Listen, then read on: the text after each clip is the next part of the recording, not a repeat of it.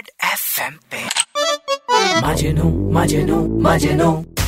मजनू मेरा ठिया। हाँ, हाँ। मजनू मेरा मैं अपनी बेबी पे शक नहीं करता।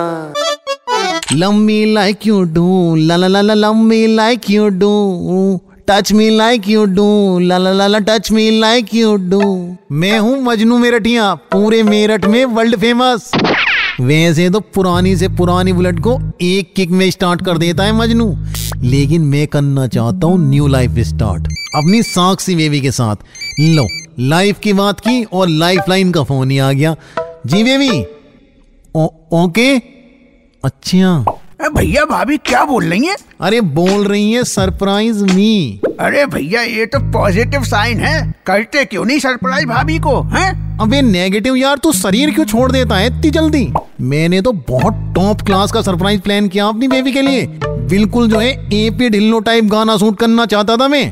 गुलमर्ग की ठंडी लोकेशन कतई फाइनल कर दी थी तेरे भाई ने। अच्छा तो भैया गए क्यों नहीं? अरे वो साक्षी बेबी का बेस्ट फ़ैन नहीं है राकेश। उसके पेड़ अकड़ जाते हैं यार ठंड में। अरे पर भैया तुम्हारे गाने में राकेश का क्या काम? है अरे नेगेटिव कितना मासूम है यार। तेरी सोच और नज़र जो है दोनों कमज़ोर है।